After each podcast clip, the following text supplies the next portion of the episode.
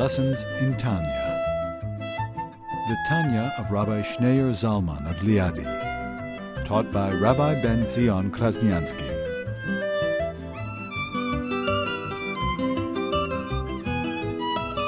The whole purpose of creation is that there should be a real entity that senses that it's separate and apart from God, and that we should have freedom of choice, and that we should take this entity and through Torah, mitzvot, transform it into something divine, reconnect it to the divine. That's why God wanted to create the world only with the midas hadin, only with the attribute of severity. But God saw that the world could not contain. Godliness would be too concealed. As it is, we're struggling. As it is, 3,800 years later, we're still sitting in exile.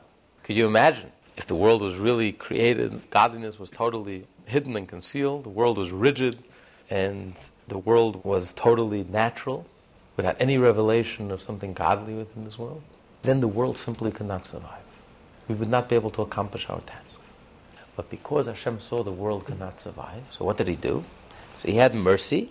The attribute of mercy are the tzaddikim, the holy Jews, the saintly Jews, their being, their presence, their fulfilling of mitzvot, and the miracles, all the wonders and miracles that are in the Torah, and also the wonders and miracles that the tzaddikim perform throughout all the generations.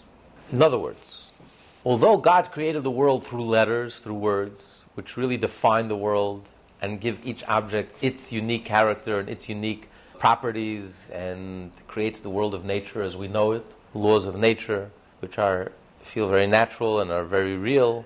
Nevertheless, Hashem placed within the world reminders that are beyond nature.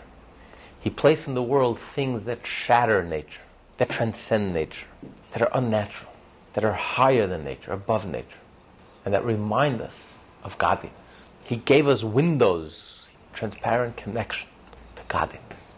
The tzaddikim, the righteous ones, the part of this world, and yet they're head and shoulders above this world. There's no concealment for them.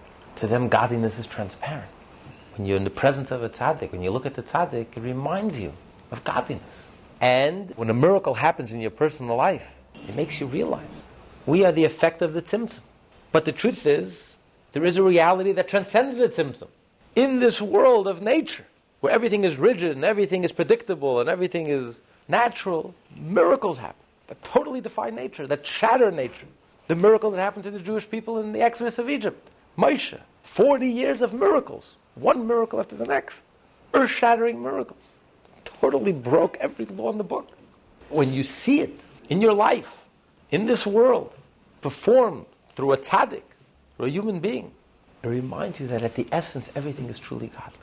When you see the open hand of God in your life, something that shatters nature, that breaks laws of nature, you suddenly realize, suddenly, it hits home.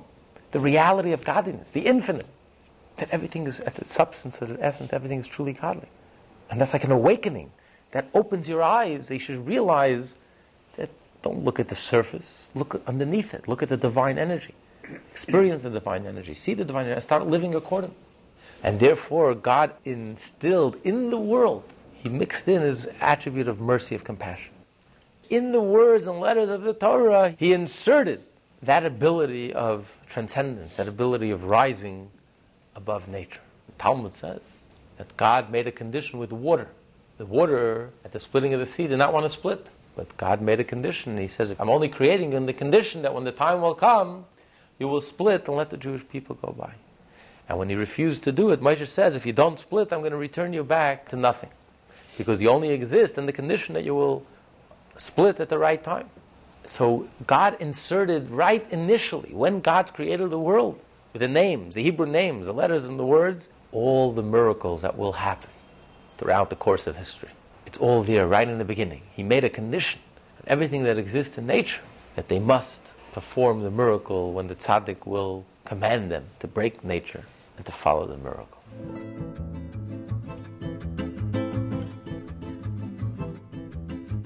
Lessons in Tanya, taught by Rabbi Ben Zion Krasniansky. For more Tanya study, please visit our website at www.lessonsintanya.com.